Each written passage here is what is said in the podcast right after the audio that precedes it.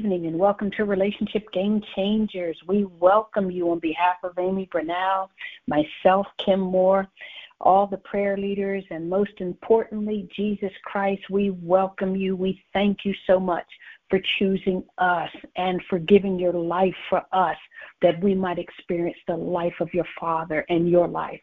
We bless you. And so tonight, guys, I want to continue talking about God's next big move. And I know a lot of people aren't talking about this, and I might, uh, you know, just sound crazy because I don't hear this word, but I'm going to continue to speak it because I believe God spoke it to me. But first, if this is your first time on Relationship Game Changers, we talk about truths that transcend gender, race, education, economics, political affiliation, denominations, our positions, our titles, uh, all of those things that seek to steal, kill, and destroy that are used that way. They're not necessarily bad in of themselves, but they're used to divide the people of God. And God is gathering his people in this hour.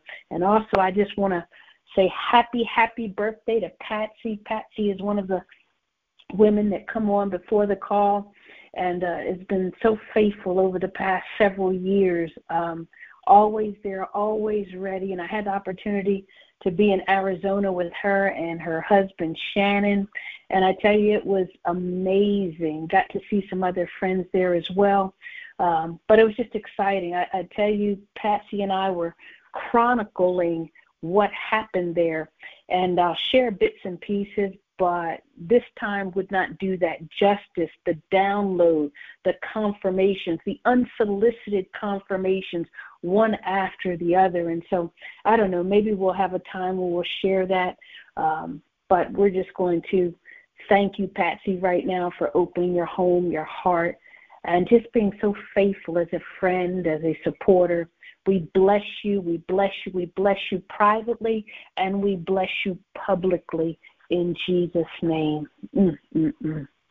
Well, guys, I've been talking about God's next big move, and I'm saying that his next big move will begin from below, it'll begin from within.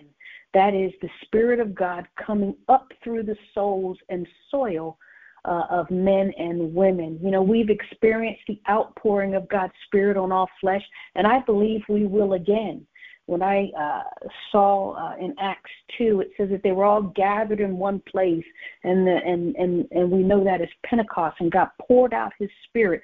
They were. Uh, I'm not sure. The Bible's not clear, at least from what I can see, what they were doing. Perhaps praying, perhaps fasting, perhaps just waiting for and talking about the things that had already taken place. Um, but they were present to receive the outpouring of the Holy Spirit. And we can do that and receive that today and every day and continuously. But I believe that the next big move is coming up uh, from the souls of men, through the souls of men, and the body of Christ will have to pivot in order for this to happen. And so the question becomes how porous and permeable is your soul? We'll get back to that. But for those that haven't been with us, I just want to lay a foundation for why I believe the next big move is coming up through the souls, the soil of men. And so I'm going to read some scriptures tonight. And at the end, I want to have some conversation and hear what you're thinking, you're saying. I'm not interested, in, uh, you know, I, I've never been interested in a fan club.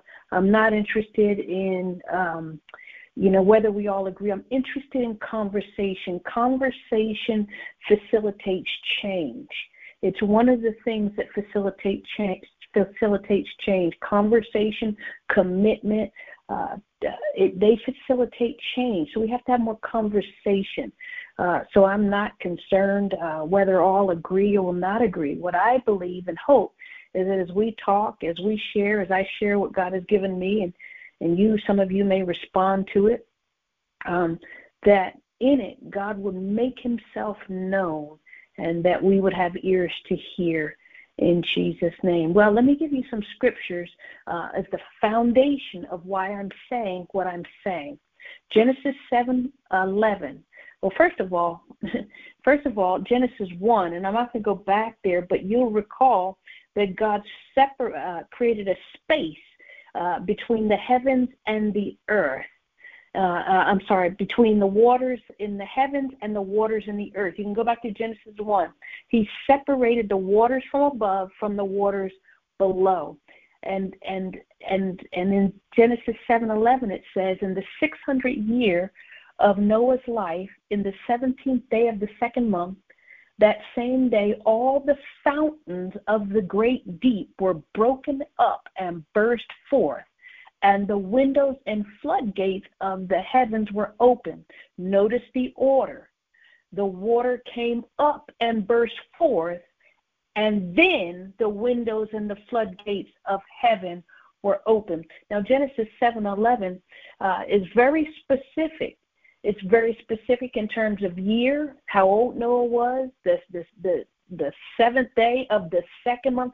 It is extremely detailed, even down to the order or the beginning of where the flood started. Many of us are looking for revival and that God would just flood this nation and flood our families and our marriages with his water. And I want to suggest to you that we have an order here that it must first break forth and burst forth through our souls. And then the floodgates of heaven open. So the waters above and the waters below connect. And then we get the flood that we know so well. Then in Ezekiel 47, uh, 1 through 12, and I'm not going to read it because I've, I've we did it once before. I encourage you to read it. But Ezekiel had a vision, and in this vision, water was coming up through the temple. Now, you and I both know that he was speaking, uh, well, he was. Um, that the temple in the Old Testament was a physical thing, but the Bible says we are the temple of God in the New Testament. And Ezekiel sees water coming up from the temple, and it went past his ankles, his knees, his waist, and it got to the point where he couldn't swim in it. So at some point, the water was over his head. And that water that was over his head started from beneath the temple, from beneath us, inside of the temple. Verse 12 says this And on the banks of the river, on both its sides, there shall grow all kinds of trees for food. Their leaves shall not fade, nor shall their fruit fail to meet the demand. Each tree shall bring forth new fruit every month these supernatural qualities being the, the, the fruit of it because there this is the reason because their waters came from out of the sanctuary. Notice the, the, the position. The waters didn't come on the sanctuary. The waters came from the sanctuary. So what perpetuates um, and what so what promotes the sustainability of a thing? When the waters come from in. So if we look at a plant the fruit is not what sustains the plant. The root is what sustains the plant. It's not the water that comes on the plant to water it. It's the water that gets down and comes up through the root system that sustains the plant. Please understand and hear what the Spirit of God is saying.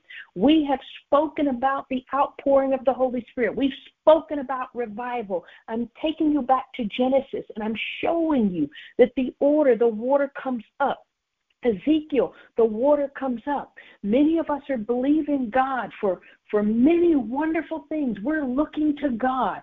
You know, we, we, we're believing for revival. We're believing for, you know, our circumstances to change, our relationships to change. And my Bible says right here in Ezekiel that we're supposed to grow all kinds of trees, that the body of Christ is to grow all kinds of trees. Their leaf shall not fade, nor shall their fruit fail to meet the demand. So even when there is a perceived water shortage in Lake Mead, which is up near the Hoover Dam. Please understand, God has aquifers so far deep within the earth, we will never run out of water until God has his final curtain call down here on earth. And then for those that are eternally with him, water will continue. There's no drought in the kingdom of God. The problem is we are seeking water outside versus the water on the inside. We're supposed to be fruitful. And by fruitful, I don't simply mean prosperous or wealthy. Some will, but not all will. But what I do know is that we, collectively and individually, should be pro- producing fruit whose leaf will, whose, uh, I'm sorry, we will be producing trees for food, and that our leaf shall not wither, and that we should bring forth new fruit every month. Now, how many of us are bringing forth new fruit every month? Just something to make you think. And why were they able to do it? Because the waters came up from the sanctuary, and their food, their fruit shall be for food, and their leaves for healing. Let me just suggest this to you. And I I believe that God is going to bring us into a new place and a new time of healing. But I also believe it won't be so much of the laying on of hands. That'll happen. But what my Bible says here is that their fruit shall be for food and their leaves for healing. That is, the water that comes up through our soil, our soul, will be for food and it will be for healing. So when people come into relationship with us, they should be able to eat and they should be able to heal. Not because we have this grand ministry or celebrity. People should be around you and should say, Gosh, what just happened? That is just incredible. Let's move on. Second Peter 3 5 through 6. For they willfully, talking to the people of God, they willfully overlook and forget this fact that the heavens came into existence long ago by the word of God, and the earth also was formed out of water and by means of water through which the world that then existed was deluged with water and perished. So the world was framed by the word of God. The earth was formed out of the water, and that same water that came up from the earth and down from heaven is responsible for the flood that we read about uh, in Genesis with Noah. John 4:13. Jesus said, Everyone who drinks this water will be thirsty, but whoever drinks the water I give them will never thirst. Indeed, the water I give them will be in them a spring of water or a, yeah, a spring of water welling up or springing up to eternal life. Again, notice the position of the water. This is not the Holy Spirit being outpoured. It is Jesus taking up residence, the rock taking up residence, and, and, and he becomes an aquifer or a water source or the source of the Spirit that springs up into eternal life. Oh my gosh. Springs up to eternal life. Isaiah 12, 3. Therefore, you with joy you will draw water from the wells of salvation. In order to draw water from something, the drawing is to pull it out of. It's to pull it out. If I draw water from a well, I'm pulling it out. And so again, notice the position, notice what we're doing. We're drawing from wells, we're drawing from the wells of salvation. Isn't it interesting? It says the wells of salvation. So could there be more than one well of salvation? Oh, Jesus is the Redeemer. He is. But truth, there are many truths in the Bible.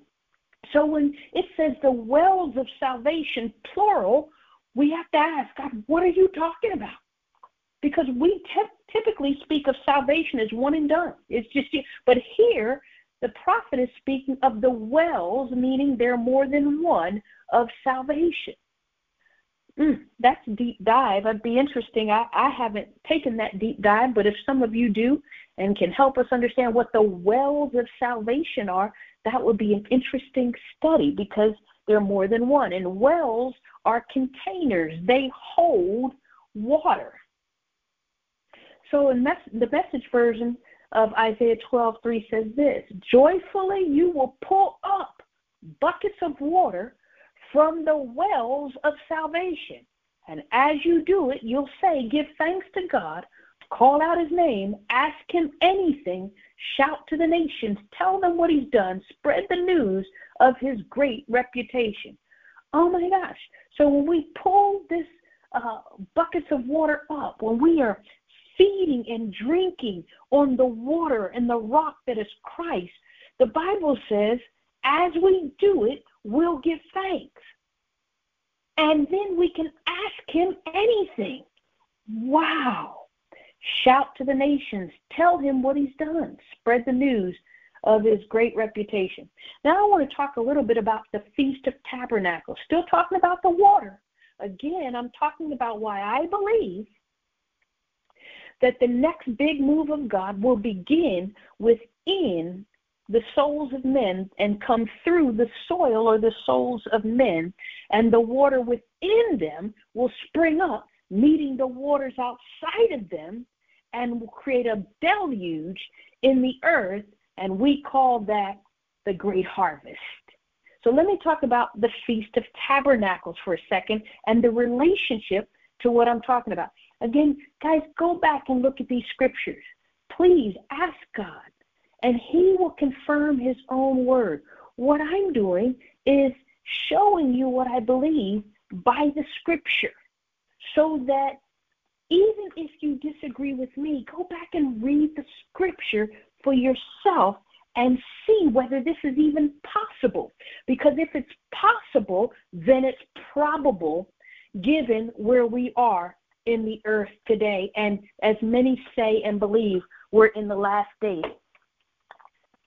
So the Feast of Tabernacles is also called the Feast of Shelters, the Feast of Booths, the Feast of Ingathering, and the Second. I let me be clear for the record. I am not an expert on the Feast of Tabernacles. I'm just going to share a few things that I've gleaned from it. But there are those that have studied it well beyond and deeper than I have. So I'm just going to share the little bit that I understand from what the Lord is showing me. So a few things. The the the Feast of Tabernacles is the last of seven feasts. Pay attention, guys. The Feast of Tabernacles is the last of the seven feasts. It is the third feast of the pilgrimage feast. So you had Passover, Pentecost, and the shelters. Again, why I'm saying that God is coming up through the temple, up through the soul and the, the soil of men is because we've had the Passover, we've had the Pentecost, and now the Feast of, of, of Shelters. And the shelters were about the habitation of God. In the Old Testament, we had the physical habitation, the temple that Solomon built. But in the New Testament, we have Jesus, who is the shelter of man. Not only are we in him, but the Bible also says that he is in us. And so we shelter in him. It also this this feast features water, light, and sacrifice. There's that word again, water. It symbolizes 40 years in the wilderness. And as I said, it indicates that the Feast of Tabernacles is about the dual residence, God in us and us in God through Jesus Christ.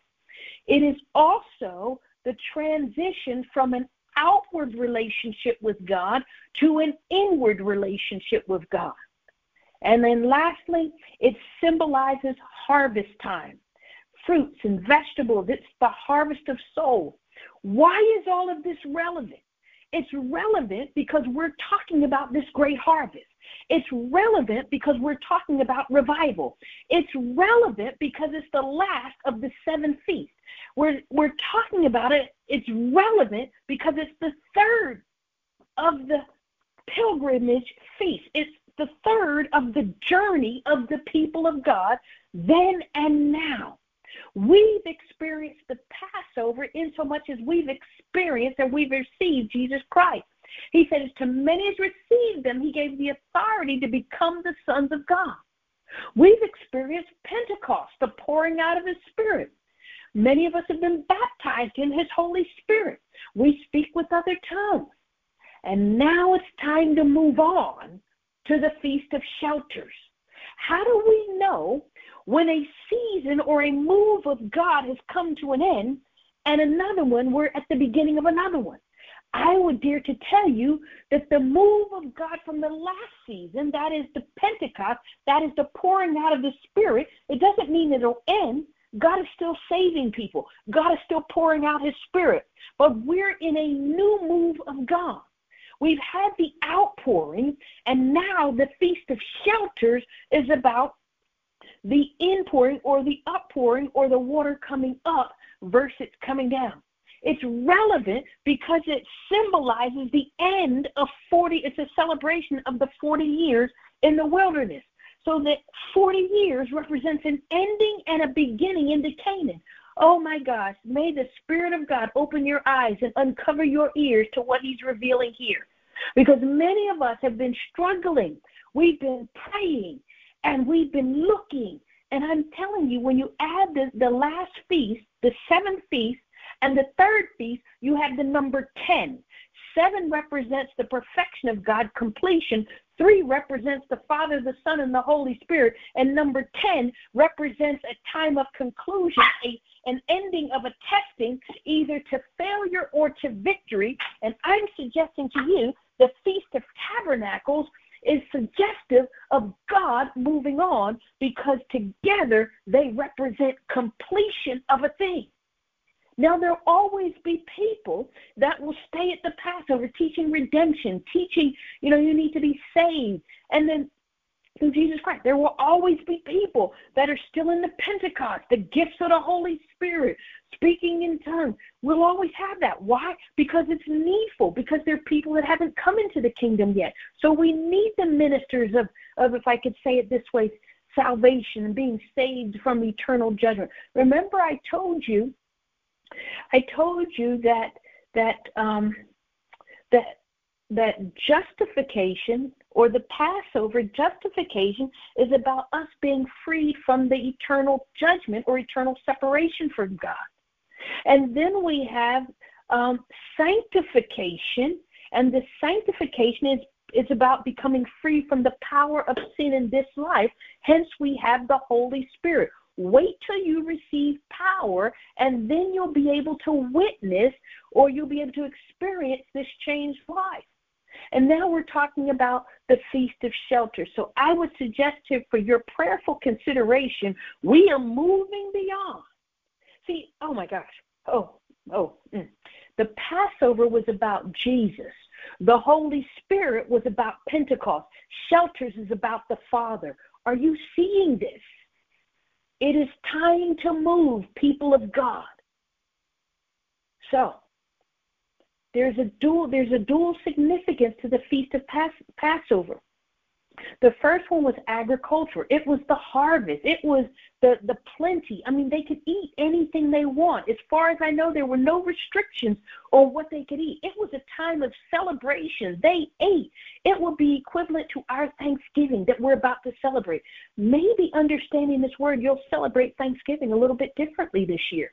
Because for the Israelites then, it symbolized their thanks thanksgiving. It was the conclusion of a harvest and the bounty they were giving God for. They partook of the harvest, they ate, they celebrated. It was a joyous festival. Um, it lasted seven days. Are you looking at the numbers? It lasted seven days. And it, it was a celebration of the completion of an agricultural year. We just celebrated the Jewish New Year. And it ends with the Feast of Tabernacles. The, and the second part of the um, the second part of the tabernacle, um, the, I said it had a dual significance. The second part of that significance was the requirement that the people leave their homes and dwell in a temporary shelter, um, symbolizing what they did in the wilderness. And so those were the, the, the reasons that the Israelites would celebrate the Feast of Tabernacles. A significant part of the feast is water. And so, what would happen?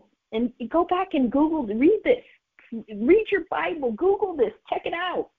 But the priest would draw water from the pool of Siloam and carried it to the temple where it was poured out into a silver basin beside the altar. And then the Lord then the priest would call upon upon God to provide heavenly water in the form of rain for their supply. And so during this ceremony, people were looking forward and actually experiencing, or at least um, foretelling, the outpouring of the Holy Spirit. So they took water from a pool, they drew out water from one pool and poured it into another, and it was to symbolize the outpouring of the Holy Spirit. But notice they took water up out of one pool uh, in a container and poured it uh, into another, uh, into a silver basin beside the altar. And so um, when we think about the pouring out of the Holy Spirit, we know Joel, you know, in the last day, God will pour out his spirit, right? So now let's tie that to the New Testament. In the New Testament, Jesus attended the Feast of Tabernacles. Oh my gosh, it gets better, guys. He attended the Feast of the Tabernacle, and he attended it on the last day he stood up and spoke. So seven days. On the seventh day, he stood up and spoke. Now, understand the significance of him standing up and speaking on the seventh day. They were full. They had been eating and drinking all week for seven days. Think about you and I on Thanksgiving.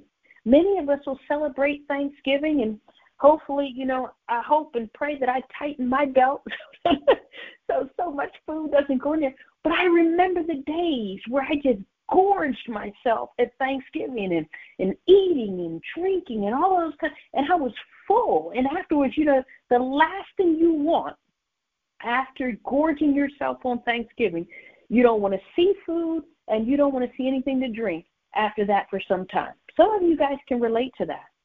So it's significant what Jesus said on the last day when they were full of food and drink. So here's what he says. On the last day, John 7 37 and 38. If anyone is thirsty, let him come to me and drink. Whoever believes in me, as the scripture said, streams of living water will flow from within him. Not on the outside of them, not an outpouring. So, why would Jesus say this to people that were full of food and drink unless he was talking about the Holy Spirit and the Holy Spirit feeding our soul and nourishing our souls. Let's think about that for a moment. That would be like, like I said, you or I gorge ourselves on Thanksgiving and and and you know, we go home and open the you know refrigerator. Last thing we want is food or drink. We just want to go rest somewhere. And Jesus has the audacity to say to people that are full and not thirsty. Let me read it to you in this version. It says, On the final and climactic day of the feast, Jesus took his stand. So Jesus was establishing a position, a new position Remember, he honored the old, he fulfilled the law, he honored the old, but now he was pivoting. The church has not pivoted yet. The church has not pivoted from Pentecost to shelters. Jesus took his stand. He pivoted. He was making a new declaration, a new position. He cried out.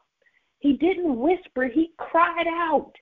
If anyone thirsts, let him come to me and drink. Rivers of living water will brim and spill out of the depths of anyone who believes in me in this way, just as the scripture says. He said this in regard to the Spirit, whom those who believed in him were about to receive. The Spirit had not been given yet because Jesus had not been glorified. So, again, I want to suggest to you that the next big move of God will start from within those souls that have been sanctified, that is, set apart, cleansed, and made holy, fit for very special use and assignments. That's in Second Timothy 2:20. I, I read that to you, I believe. Let me find it real quick because I want you to be able to go back to these scriptures and not just believe me. Tonight, if you receive the word that I am sharing with you, you will be in the know. God will have revealed to you what He's about to do so that you and I can pivot and begin to enter the process of sanctification like we've never entered it before. And so in Second Timothy, Second Timothy, Second Timothy 2. Oh, let me just go on. Oh, let me just uh, read a little bit more than 2. Okay, so here we go. Second Timothy 2, it says, verse 20, now in a large house, speaking about the body of Christ, speaking about the house of the Father. Remember, the Feast of Shelters is about the Father, the Father's habitation. The Feast of um, Pentecost was about the Holy Spirit, and the Passover was about Jesus. He said it again. The Passover was about Jesus. You can see it in the Old Testament when they put the blood on their doors and, and, and the firstborn of the Israelites were saved, symbolic of Jesus, the blood of Jesus. Pentecost was about the outpouring of the Holy Spirit, God pouring out his Spirit upon all flesh. And the Feast of Shelters is about the Father's habitation in us and our habitation in the Father. Son, Holy Spirit, Father. The last shall be first. Oh my gosh. We are in a season of the Father, the season where the Father wants to make his abode in his people. And 2 Timothy 2.20 says this, Now in a large house there are not only gold and silver vessels, but also those of wood and clay, some for honorable use and some for dishonorable. So if anyone purifies himself from anything dishonorable, he will be a special instrument set apart, useful for the master, prepared for every good work. He's talking about sanctification here. I read to you before that sancti- this is the will of God, your sanctification. And so, I, I let me just add this in because I think it's just really profound. On when I was in Arizona, I was FaceTiming. My granddaughter wanted to FaceTime, and I almost missed it because I thought it was my oldest daughter, and I was getting ready to do something. But something told me to pick up the phone, and it was my granddaughter. She's six years old. You guys know that I've told you all the time she speaks, and if she teaches, I'm going to be the first to listen. Here was our conversation. I said, Honor, what are you learning in school? She said, Mimi, I'm learning about the water system. And I said, Well, tell me about it, Honor. And she said to me, Well, the water comes, the water, the, there's water, she said, there's water, the water comes up from the ground and fills the clouds, and then the cloud rains. And then when it rains, it floods the earth and feeds everything, and then it goes back up. So I said to this honor, where is the water? Is it in the ground or is it in the sky? In in the in the sky? She said, Mimi, it's in both places. It has to be in both places. And I was like, wow. Now that my my granddaughter had no idea what I'm teaching on. That was on November 5th. That is the grace of God confirming what I'm telling you. OMG. So now let me read 1 Corinthians 10 4. 10 1 through 4. It says this. Let's switch gears a little bit. Let's talk about the body of Christ right now for a few minutes. Just for a few minutes. And then I want to end with two questions, and I want some folks to jump in. And so I'm going to try to get this done really quick. Let me just talk about the body of Christ. Couple things. One, much of the body, uh, there's a sector of the body of Christ that's still living in Pentecost, still living according to justification. Still, and again, these things won't stop. But when God moves on, remember, we must move on. And whenever God is going to do something new, He raises up someone new. So the old vessel can't bring forth new, but we need new wineskins to bring forth new wine. So God has pivoted. The question is is the body of Christ pivoting, or are we still saying the old is better? It's not either or, it's both. It's not the outpouring or the uppouring, it's both. As my granddaughter said, the water is above and the water is beneath. 1 Corinthians 10 1 through 4 says this For I do not want you to be ignorant of the fact, brothers and sisters, that our ancestors were all under the cloud and that they all passed through the sea they were all baptized into Moses in the cloud and in the sea. So they were dipped into something. Now, so that's that's externally. They were put in something. They all ate. Now they're ingesting something. They all ate the same spiritual food and drank the same spiritual drink. For they drank from the spiritual rock that accompanied them, and that rock was Christ. Nevertheless, God was not pleased with most of them.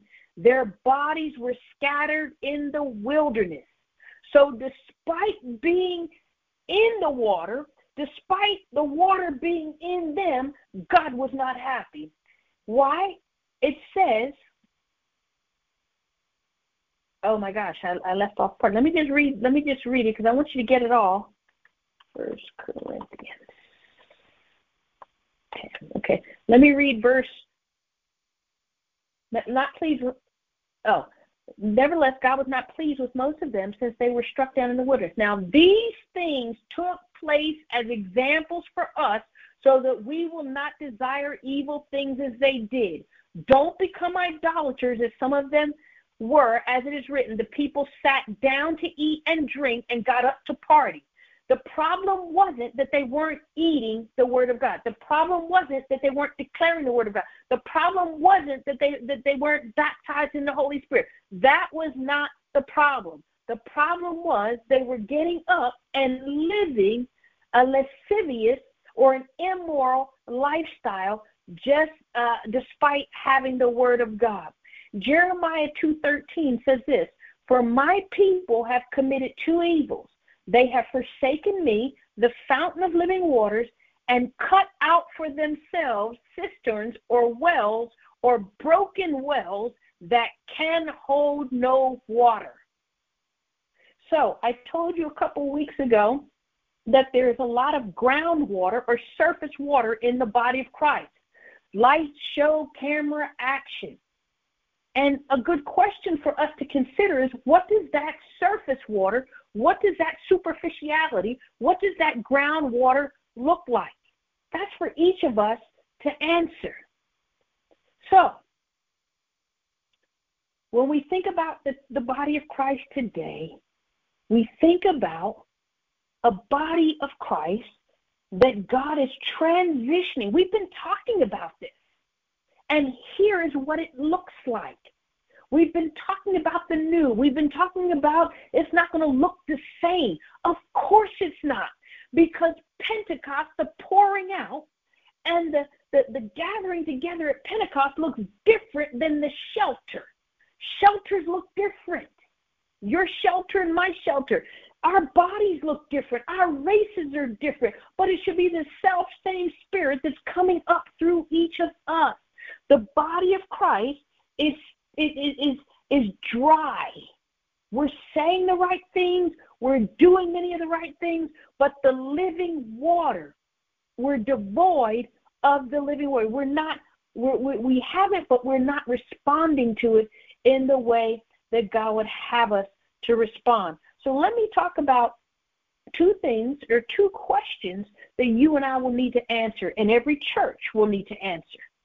Is how porous and how permeable is your soul? I'm going to help you with that. When we talk about a soul or a soil being porous, it's talking about the amount of empty space within the material to be able to, they call them pores. And as a result, the pores tell us the capacity of that soul or soil to be able to hold water it talks about the capacity, the holes, the pores are the capacity to hold water. Now, if you had a zit on your face or in your pores, we get a zit, then we're talking about the capacity of that pore to, to hold just waste or a, a blackhead or a whitehead. So it works either way. Your pores can hold good stuff or bad stuff, but it's the amount of empty space within your soul or your soil, and what is that space holding? And then permeable is the measure or the ease in which God's spirit or a fluid can move through a soil or your soul. So it's the ease in which God can get truth to you. It's the ease in which you'll receive new truth. It's the space that you have available. Remember, Jesus said, Many will say the old is better. That's why it's so important to me that you see what I'm talking about from a scriptural perspective. We're in the last days. If we want to talk about three days, there was the day of there was the day of Jesus, salvation, redemption. There's the day of the Holy Spirit, Pentecost, the pouring out, and there's the day of the Father, the, the shelter, our dwelling place.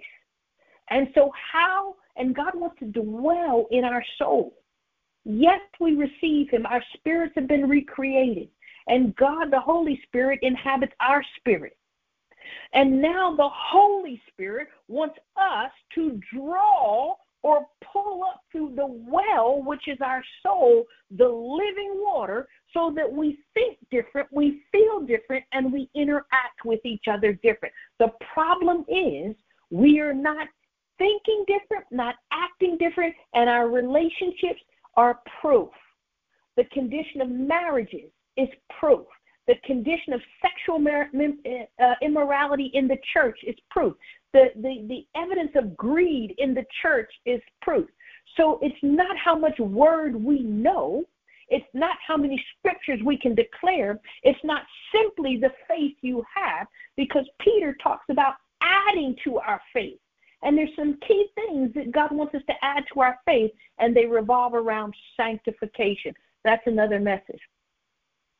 So let me close with this little testimony because I believe that God always confirms his word with signs following. And I don't really know if it's an testimony so much as, is, is, as it is an indictment against the body of Christ. So when I was in Arizona, we went to a church. I first went to this church. It was a women's study. And I was with Patsy, and when we walked in, I think there was someone that knew Patsy and said hi, said hi to me.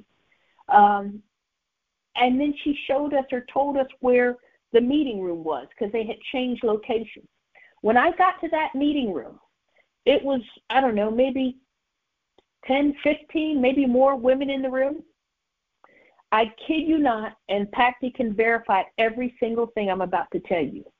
But first of all, let me tell you about this church. Well, I'll do that when I get to the, the service. I went into this room. No one spoke to me. No one spoke to me. No one asked me my name. Nobody asked me where I was from.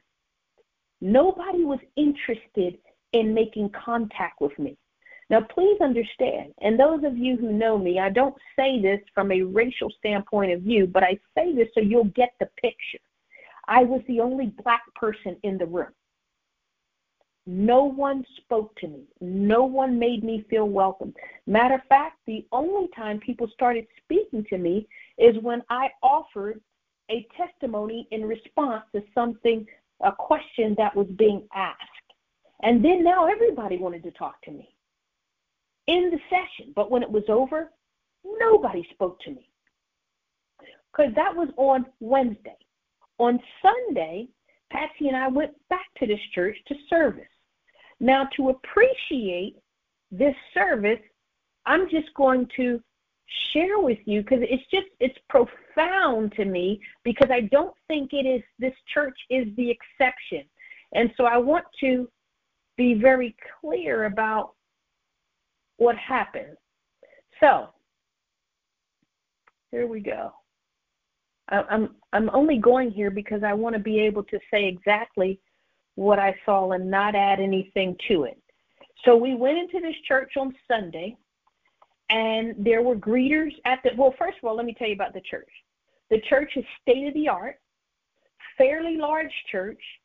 Their sound and audio visual system was like par excellence. I mean, the sanctuary almost looked brand new, nice chairs, cush, you know, just, it's really nice. It was laid out. Consider a modern church, and you know the clean lines, the wood, and and the, the how they're using materials now. All that was there. The lighting, all of that stuff was in place. Um, the mics, um, just the state of the art sound system. And this is important that I'm telling you this because this church is not the exception. And so, so what else did they have? Let me just see because I'm gonna make sure I don't miss anything because it's real important. So, here we go. It's a spirit-filled church. It was a non-denominational church. It had a prophetic school of ministry. They had three church services Saturday evening, Sunday 9 a.m., and, and another one at 11 a.m. I went to, and Patsy and I went to the 11 a.m. And so that was the main service. Um, it, it was beautiful in every way. There were a lot of places where people could sit and have conversation. Um, they had coffee and things that you could buy. They had food, all of the things that would welcome people to fellowship. So upon entering the door, the greeters greeted me and handed me a program. Patsy and I found our own seats, which is okay. I'm not, I have a problem with that. It's great. We joined in the singing. The songs were about God. They were not necessarily to God. And after the song set finished, the, the audience applauded as if we were at a comfort concert. Then the pastor stood up and he welcomed all of us and asked that first time visitors raise their hand. So I raised my hand. I was going to put it down and Patsy forced it back up again. So I raised my hand with some help. And he acknowledged all of us that, that raised our hand. And then he told us that we could pick up, that they prepared a special meal for us and that we could pick it up uh, along with inf- more information about the church to this day, I didn't know. He told us where to go, but by the time service was over, I didn't remember, and there was no one there to help me or see if I even wanted to go to that place. He gave, uh, um, and after this, the pastor announced. Uh, af- after he did all of that, after he told us where we could go, he announced that we were going to have a two-minute meet and greet break. And so that was a time where everybody would get up and say hi to people and introduce themselves. And there were several hundred people, few hundred people in the church at this point. Now the visitors just raised their hand. Again, Patsy can verify what I'm saying. No one, no one came over to say hi, to introduce themselves, to ask me my name, where I'm. No one. Matter of fact, I ended up standing up, turning around, and and and acknowledging or saying hello to the people who were behind me, who remained seated. I'm just, Patsy can see all of this.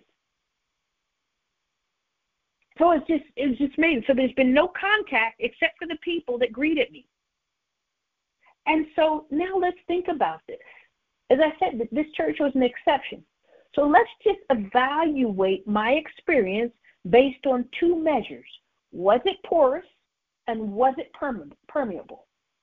So, in order for it to be porous, there had to be empty space in order for the Spirit to flow. There had to be availability in the souls of the people that were there to hold the living water so that it could be released. So, the capacity of that body of believers was low, it wasn't porous. If they were holding water, it was not apparent. If they were holding the joy of the Lord, it was not apparent. If they were holding the love of God, it was not apparent. If they were holding the peace of God, it was not apparent. If they were holding the patience of God, the grace of it, it was not apparent. These things are the fruits of the Spirit, meaning they needed to be digested and internalized. So they were not porous, the second, as I told you, permeable means it's a measure with, with the ease to which a fluid can can flow through the spaces.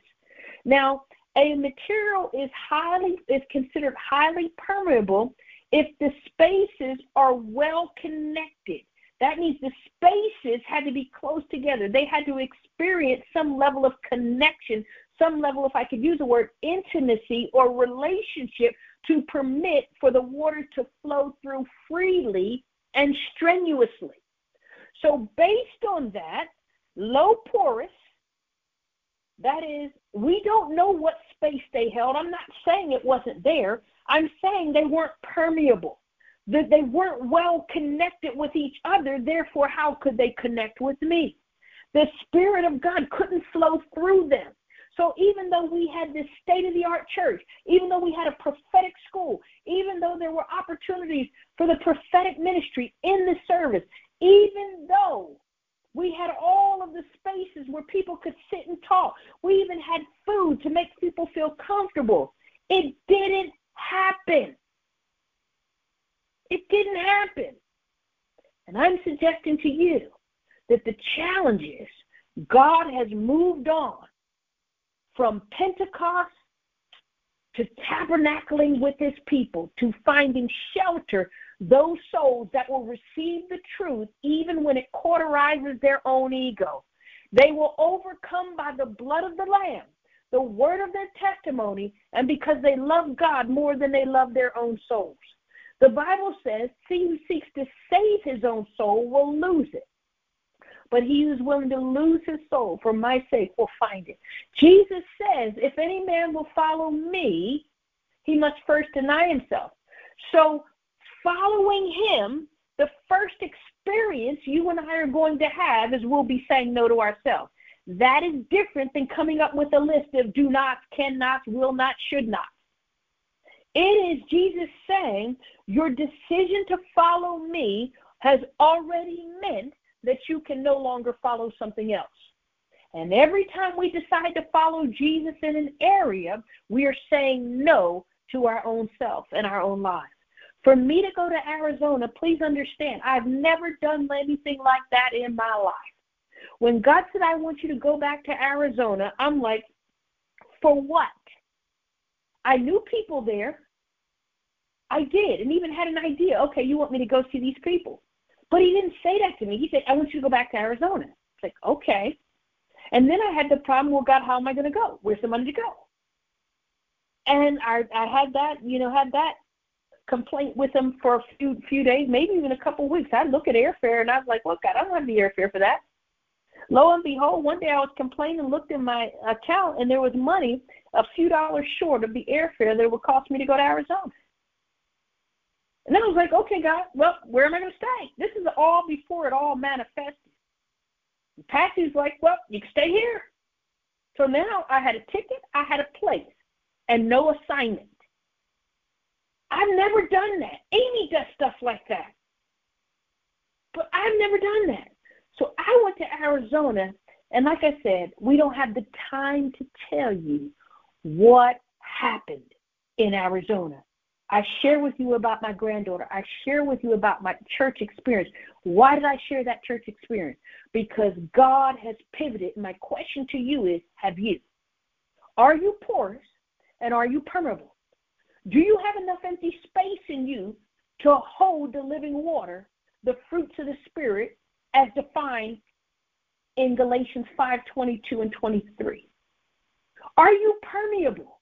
How easy can the Spirit of truth get to your soul?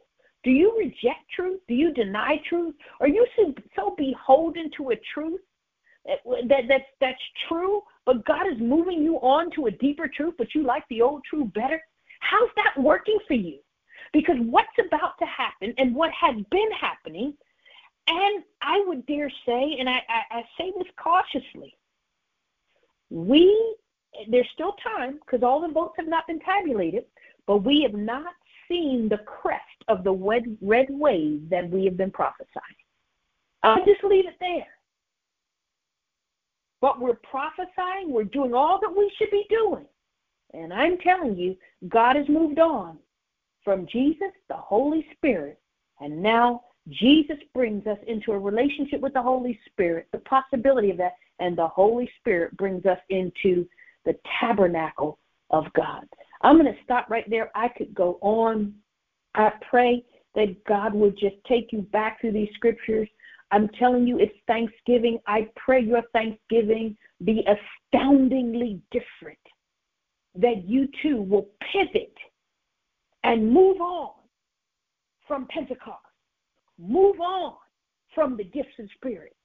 We've worked them, we've used them. It's been phenomenal. We have them, we can carry them with us into the shelter. But what's going to be required of you to shelter with God is not the same as it's required of you to receive the baptism of the Holy Spirit or the pouring out of the Holy Spirit. They received the outpouring of the Holy Spirit because they were in one place, they were gathered. My guests praying, we can pray, fast, and all that, and, and do corporate prayer. In fact, we can do all of that. We should. But the sheltering requires sanctification.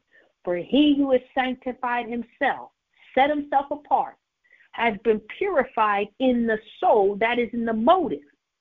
This is what God says in Hebrews 4 that the word of God is quick and powerful, sharper than a double edged sword.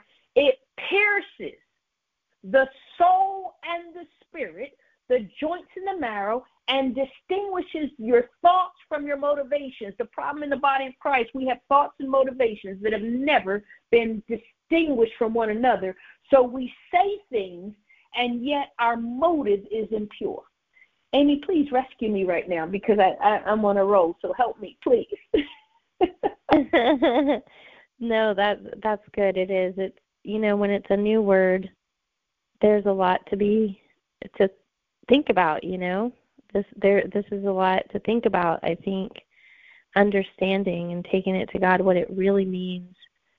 This sheltering and what He's doing, and the water coming from within within each of us and really how that relates to you know what you've spoken on tonight and even your experience at church. Um you know just thinking about all all these things.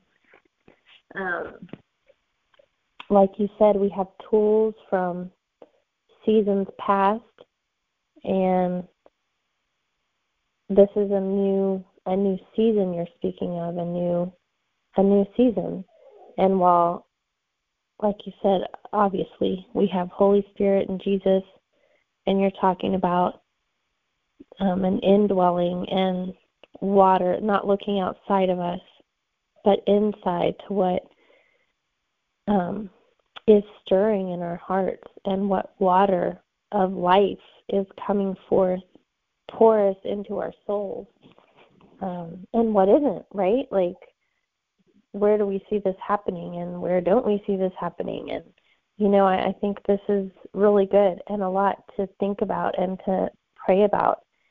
And um you know see see I, I wonder if anyone on the call tonight has a comment or has has been experiencing this um, word as well. So i'd like to open up the line if anyone has any comments or questions. Amy um, you know i've got to chime in here uh, and Kim is so right. There's so much more, so much more that happened. What she did not tell you is that as disappointing as it was, we went and had lunch afterwards and actually met a woman that sat next to us who was from Montana. She was in real estate. To make a long story short, we actually had church right there. We must have spoken to her for about an hour, hour and a half and it was just we listened and just let her talk and and and I'm telling you it was so amazing because I saw things that just took note of how Kim operated and just putting things to work. She listened and she validated the woman what she had to say regardless of what she said. But the beautiful thing was is Kim found an opportunity to share truth to share things very briefly because the woman was, and then she even started to tell us about her son and tell us about uh, experience that she said she never shared with anybody else.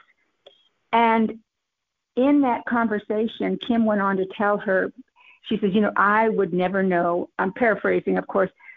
Real estate, yeah, I that's something I don't get. You know, I, I can just imagine, you know, you're in real estate, you know, and that's, you know, I don't know that system. And she interjected. She said, you know, everything is um, operates by a system. And ever so briefly, Kim interjected things about the system that she's even taught us on this call.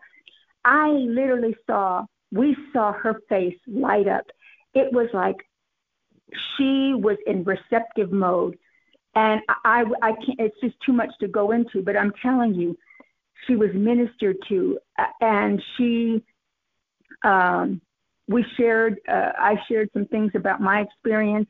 Kim shared some things, and so what I'm saying, the whole purpose to go to church is to be edified, to be encouraged, to be, to be embraced, to be loved. All of those things, the fruit of the spirit. That's exactly what happened. And I saw what Kim teaches and what she's what she talks about in action. That's what it's all about. And sadly, so many people, in fact, I need to tell you, Kim, um, because Kim posted on Facebook her experience. I piggybacked on that, and I just noticed another lady commented, you may want to reach out to her. But there's many people that are experiencing this, and I don't know, maybe Richard will chime in because even before um, you came on, he was, you know, talking about some things similar, I think but it's it's it's prevalent and it should not be. It's a sad testament of of the body of Christ. But the beautiful thing is that we don't have to be like that. And what I saw Kim is doing exactly what Jesus did. She just fellowshiped. She just spent time with me and with other people. That's what Jesus did. It wasn't always he asked, he spoke, he taught, but he was among the people and I saw her doing it and demonstrating it for myself, and it was just beautiful. So anyway, praise God. I better shut up. no, you know, one God of I'm sorry. Oh, go ahead. Oh, I was going to say, you know, one other thing about Arizona, they have these tree uh, cactus there called saguaro, and I looked out the window um, from my bedroom and I saw these cactus, and the Lord said to me, How do you think they can survive the desert? Because we were Arizona's the desert. And he said, How do you think they can survive in the desert like they do with so little rain? And we learned that they survive in the desert because they can their roots go about four feet deep, but they go as wide as tall as the plant is, and they can suck up enough water in a rainy season to last them an entire year. These saguaro cactus weigh three, four, five tons, and 95% of it is water. But they store it up and they feed on the inside when the dry season. So I just want to throw that out there. I thought that was phenomenal. but anyway, Richard, were you getting ready to say something?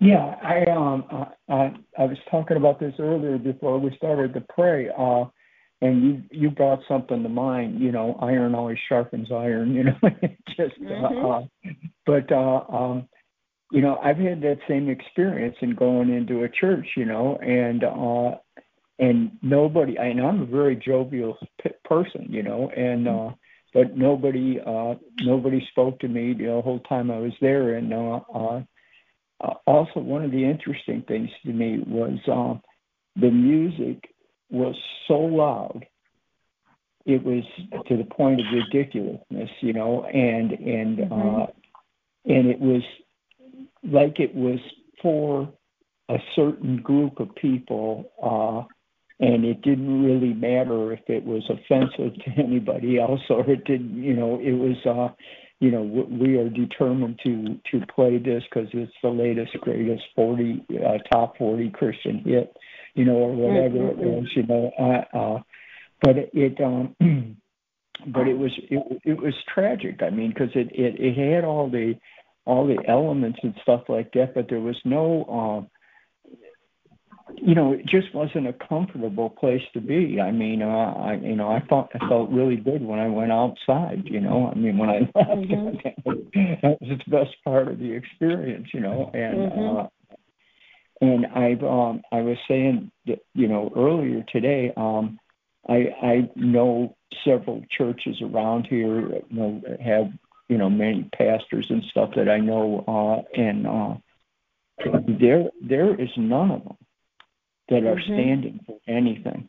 You know, uh, mm-hmm. th- this whole season that we're in, this dire warfare that is going on for our nation, and I've never seen such complacency. I mean, it's like they they um, they simply will not discuss it. They will not bring truth to their people. They will not bring attention to matters that are absolutely critical. And uh, and I, I just think it's um, um I, it's just a real tragedy to me. And uh, and something else you brought up about Pentecost that just uh, God showed me this. I I don't know year year and a half ago. He raised uh, Lazarus from the dead just before he went to the cross. It wasn't long after that that that he, he you know he, he had the triumphant walk and Hosanna and all that, and then he he was crucified. And the day he was crucified, when it said it is finished, hundreds of saints came up out of the grave. They mm. went into the city of Jerusalem they, they were seen by people all over the place, you know, all these dead saints, you know, and uh, and the, the, their families uh, saw them, their their business associates, their, their friends, you know. So the the word of the resurrection had gone all through Jerusalem, you know, not not not just Jesus's resurrection, but people everywhere. So when Pentecost came, it was no, you know, it was not a new thing then. You know, the whole city had been exposed to it.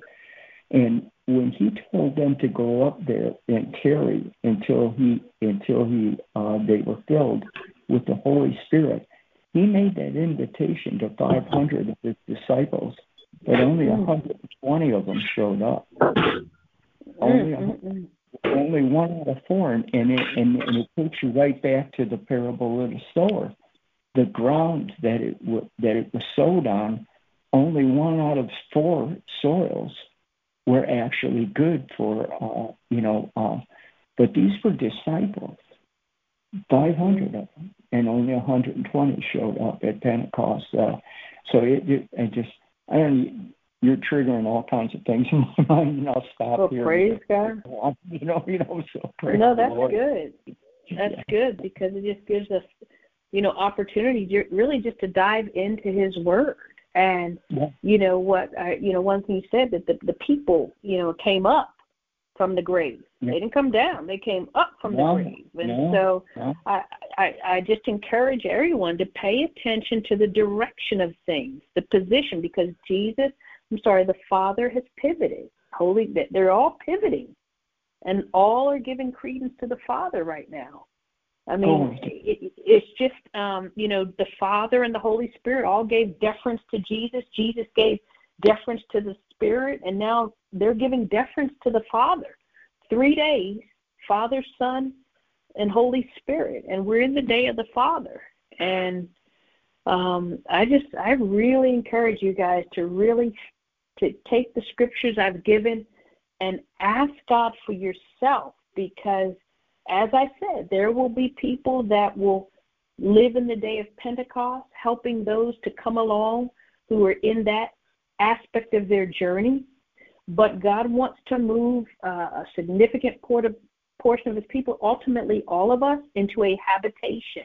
And habitation is about relationship. The Father wants a relationship with his kids. And the thing is, you know, I say Passover, Pentecost, and Papa. Passover, Pentecost, and Papa. And so it's about relationship in this hour. It is about relationship. And all of us would do well really to about our relationships, beginning with ours with God, ours with if we're married, with our children. Um, it's just real important because when God pivots, we want to pivot with Him. Amen. Amy? Amen. Amen. Yes, we're going to definitely look into that. And you're right, because everything was about us being joined together in Christ to experience the Father, to experience God. So I think this hasn't been spoken about. It is worth going back and reading and um, mm-hmm. seeing what else is revealed to each of us. Thank you, Kim. This was really good. I want to go ahead and give the replay number. It's six zero five four seven five four nine eight zero, followed by three four one zero zero zero pound.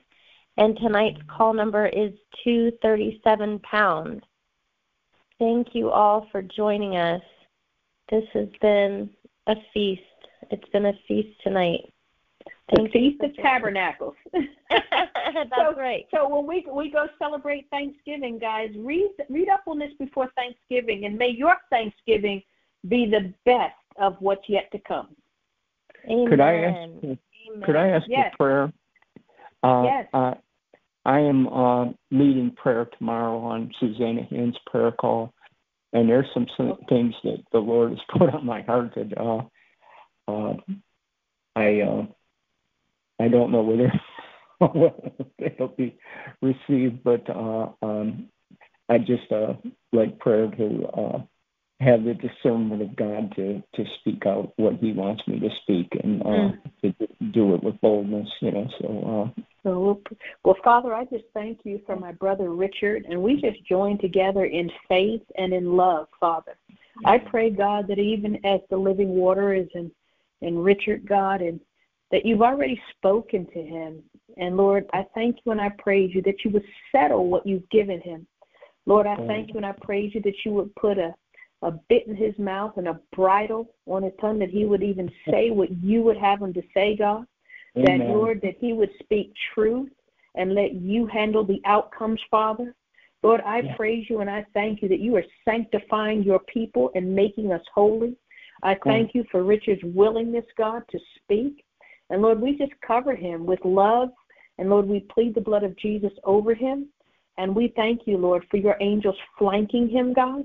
In Jesus' name, let your word come up and out of him, God, to the to your glory and to the benefit of all that hear tomorrow. In Jesus' name. Amen. Amen. well, guys, if you can jump on that call tomorrow, do so. Um, yes, I'll be on, Richard. Thank you. Praise God. Praise God. Amen. Yes, we will.